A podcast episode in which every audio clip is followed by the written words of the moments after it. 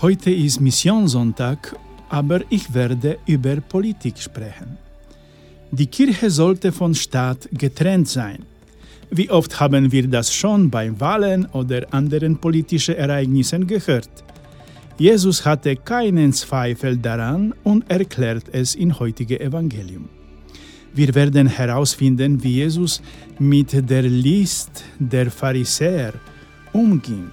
Das Problem, mit dem die Vertreter der Obrigkeit zu Jesus kamen, war ein politisch, denn es ging um Steuer. Die Frage lautete, sollen Steuern an Cäsar gezählt werden, der uns zu Unrecht besetzt hält, oder nicht?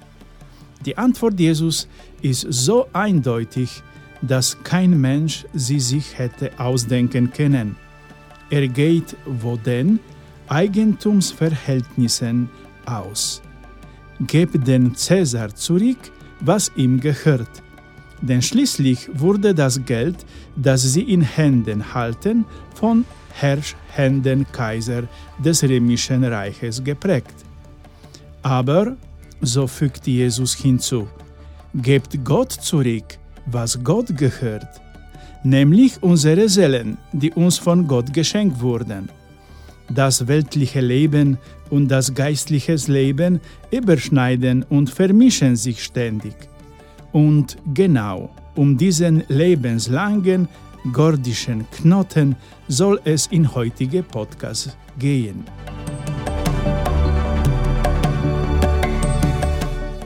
Ich bin Bruder Christoph, ich bin Kapuziner und ich nehme wöchentliche Podcast mit Meditationen zu den Sonntaglesungen auf oder spreche über Missionen.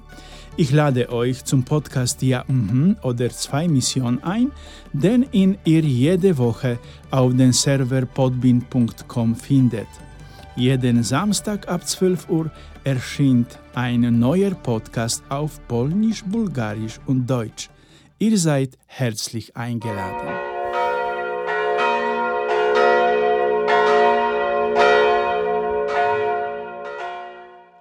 Die Politik hat die Herzen der Menschen schon immer mehr erwärmt als Glaubensfragen. Ich persönlich glaube, dass entgegen der landläufigen Meinung eher die Politik den Glauben beeinträchtigt hat als der Glaube die Politik. Wir wissen aus der Geschichte, dass es nach der Reformation in Europa ein ungeschriebenes Gesetz gab. Was die Religion des Herrschers ist, das ist die Religion des Volkes. So war es auch in Madagaskar, besonders im 19. Jahrhundert zur Zeit des niederländisch-französischen Kampfes um die Vorherrschaft über die größte Insel Afrikas, wie manche über Madagaskar sagen. Aber kehren wir zurück zu den Fragen des Glaubens und der Politik. Heute ist Missionssonntag. Was bedeutet das, dass wir für Missionare und Missionsländer in aller Welt beten? Die Missionierung, das heißt die Verkündigung Christi in der Welt, war in hohem Maße eine politische Angelegenheit, denn Missionare haben die Eroberer bei der Entdeckung neuer Welten stets begleiten. Die Konquistadoren waren jedoch mehr an lokalen Reichtum für ihre Herrscher in Europa interessiert als an der Verkündigung Christi.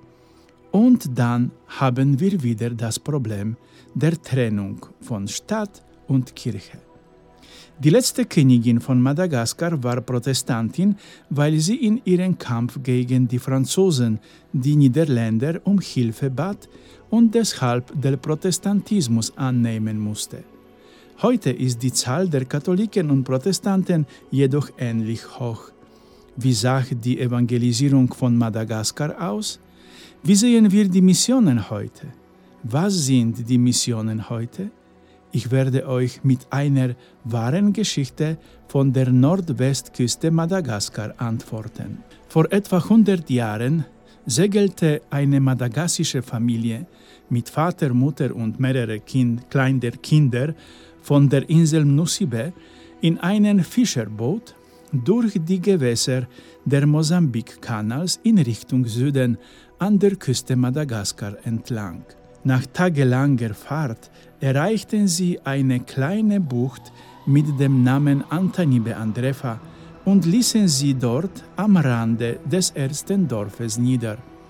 Der Bau eines Hauses an der Küste von Madagaskar dauert höchstens zwei Tage und so versammelte sich die ganze Familie am Sonntagvormittag vor ihrem Haus, um mit der Familie den Sonntag im sonntaglichen Wortgottesdienst zu feiern.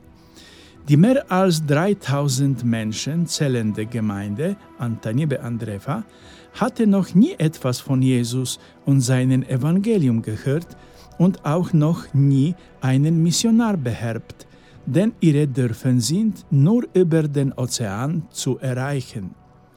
Die Bewohner des Dorfes verfolgten mit großem Interesse diese Veranstaltungen der Familie, stellten Fragen und nahmen von Woche zu Woche an der Familienfeier teil. Anfangs erklärte der Familienvater das Wort Gottes, das seine Kinder vorgelesen wurde, aber schon nach wenigen Monaten waren fast alle Einwohner von Antanibe zu Zuhörern geworden.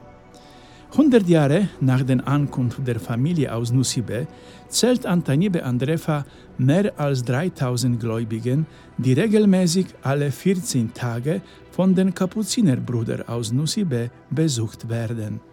Denn Evangelisierung geschieht durch Beispiel und Zeugnis, nicht durch Schwert oder Predigt. Heute ist die katholische Kirche in Madagaskar und in Indonesien eine unabhängige, gut organisierte Vereinigung von Nachfolger Christi. Heute sind sie Missionare in der ganzen Welt und in einem Europa, das am Wohlstand stirbt. Diejenigen, die noch von kurzem auf die weißen Missionare hörten, sind heute selbst zu Dienern des Wortes geworden, zu Mensch mit lebendigem Glauben. Sie werden auch zu gleichberechtigten Nachfolgern der Apostel, das heißt zu Bischöfen, die für ihre Diözesen verantwortlich sind, die manchmal größer als unsere europäischen Länder sind. Sie brauchen heute mehr unsere brüderliche Verbundenheit als unsere Hinweise, wie sie das Evangelium leben können. Sie brauchen die Freiheit, sich frei zu bewegen und zu entwickeln. Leider behindert der brutale Postkolonialismus der ehemaligen Kolonialherren oft die Entwicklung der afrikanischen Länder. Fehlende Straßen, Korruption und viele andere schwierige Voraussetzungen machen diese Länder immer noch zu einem Teil der sogenannten Dritten Welt, einer Welt voller Armut und Elend. Doch gleichzeitig sind diese Länder zu Vorherrschern in Sachen Ordens- und Priesterberufe geworden.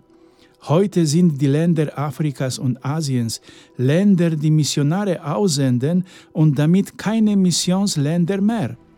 Europa, das von einer Berufungskrise spricht, ist ein missionarisches Land geworden und in Glaubensfragen bankrott.